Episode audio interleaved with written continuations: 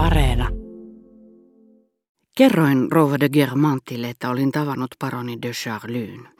Rouvan mielestä tämä oli mennyt alaspäin, vielä enemmän kuin tosiasiassa oli, sillä seurapiiri-ihmiset eivät vertaile kaltaistensa älynlahjoja vain eri ihmisten kesken, jolloin ei suuria eroja löydykään, vaan arvostelevat myös saman henkilön älyä tämän elämän eri vaiheissa. Herttuatar jatkoi, hän on aina ollut kuin ilmetty anoppini, mutta nyt sen huomaa entistä selvemmin. Siinä samankaltaisuudessa ei ollut mitään merkillistä. Onhan tunnettua, että tietyt naiset tavallaan heijastavat itsensä toiseen ihmiseen, ja vielä niin tarkasti, että erehtyvät vain sukupuolesta. Siitä erehdyksestä ei voi sanoa Felix kulpa, sillä sukupuoli vaikuttaa persoonallisuuteen, ja naisillisuudesta tulee miehessä teennäisyyttä, arkuudesta herkkähipiäisyyttä ja niin edelleen. Ei haittaa, vaikka kasvoissa olisi partaa ja posket pulisonkien alla olisivat pöhöttyneet. Silti niissä on tiettyjä piirteitä, jotka käyvät yksin äidin muotokuvan kanssa. Tuskin on olemassa ainoatakaan rappeutunutta vanhaa Charlyytä, jonka paksujen ihovoidekerrosten ja riisipuuterin alta ei hämmästyksekseen tunnistaisi kauniin, ikuisesti nuoren naisen osasia.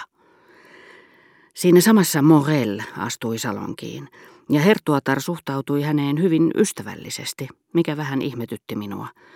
Voi minä en ota kantaa perheriitoihin, Hertuatar sanoi.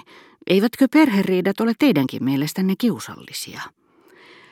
Kun seuraelämän tähtikuviot tuollaisissa 20 vuoden jaksoissa hajosivat ja yhdistyivät uudestaan sen mukaan, millainen vetovoima oli uusilla taivaan kappaleilla, jotka nekin oli määrätty aikanaan loittonemaan ja ilmestymään takaisin.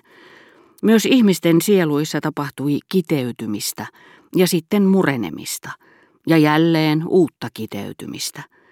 Jos Rova de Germant oli ollut minulle monta hahmoa, oli tietty seurapiiri-ihminen saattanut olla rouva de Germantin ja rouva Swannin ja muiden suosikki Dreyfusin tapausta edeltäneenä aikana, ja sitten fanaatikko tai typerys Dreyfusin tapauksen alettua, sillä tapaus oli muuttanut ihmisten arvon heidän silmissään ja luokitellut uudestaan puolueet, jotka sitten olivat taas hajonneet ja muodostettu uudestaan.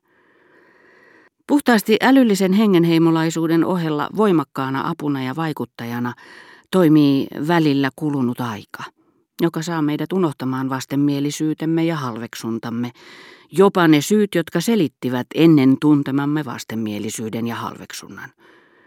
Jos muodikasta nuorta rouva de Cambremeria olisi eritellyt, olisi huomannut, että hän oli meidän talossamme kauppaa pitäneen Sypiäänin tytär, ja että nykyisen loistavan aseman saavuttamista oli lisäksi edesauttanut se, että isä oli hankkinut nuoria miehiä paroni de Charlylle.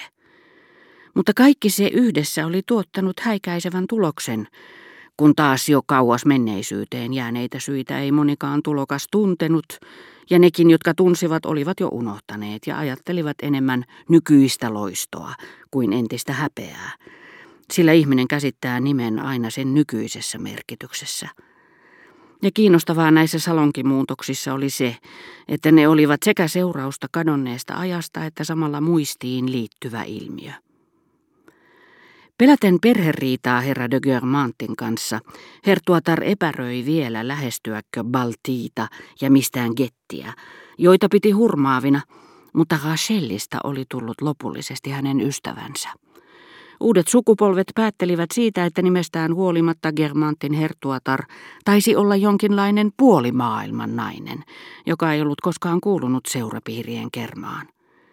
Oli tosin olemassa muutama hallitsija, joista pari muuta seurapiirirouvaa kilpaili hänen kanssaan, ja jotka hän vielä vaivautui kutsumaan aamiaiselle.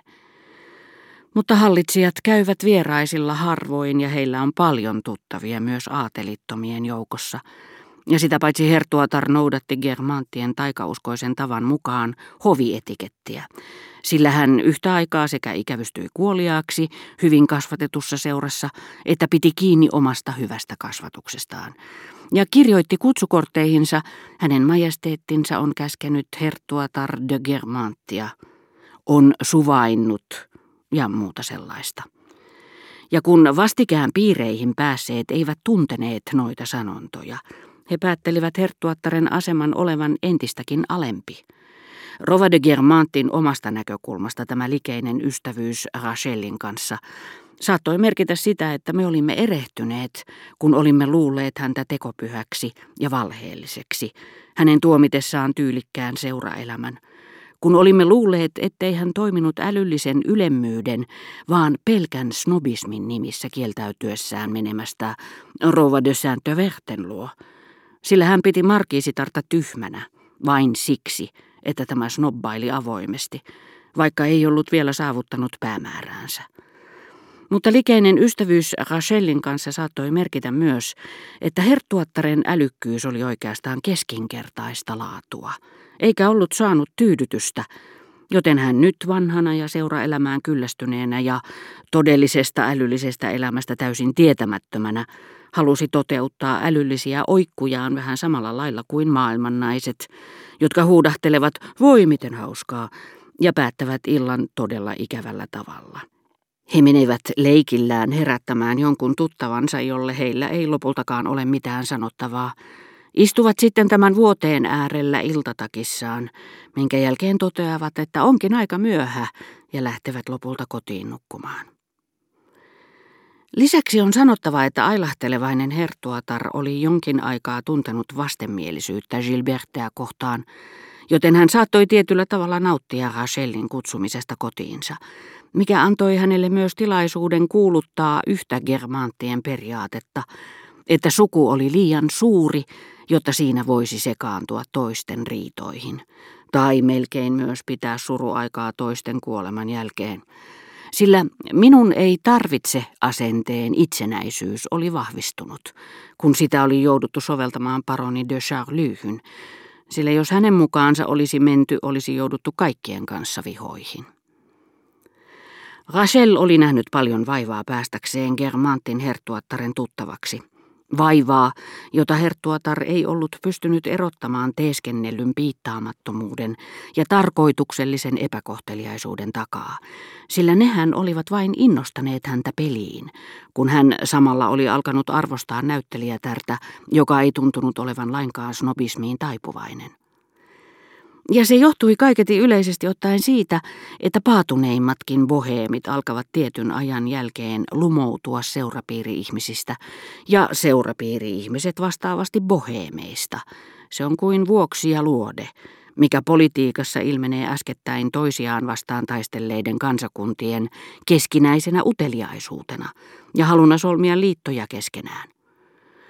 Mutta Rachelin toiveella saattoi vielä olla toinen erityinen syy, sillä juuri Rouva de Germantin luona ja itse Rouva de Germantin aloitteesta hän oli kokenut elämänsä kauheimman nöyryytyksen.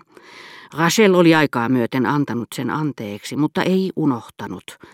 Ja Herttuatar oli siinä yhteydessä saanut hänen silmissään tavatonta arvovaltaa, joka ei koskaan häipyisi hänen mielestään. Keskustelu, josta halusin kääntää Gilberten huomion pois, keskeytyikin pian, sillä talon emäntä tuli hakemaan näyttelijätärtä, jonka piti aloittaa lausunta, ja joka herttuattaren seurasta lähdettyään ilmaantuikin oitis esiintymislavalle.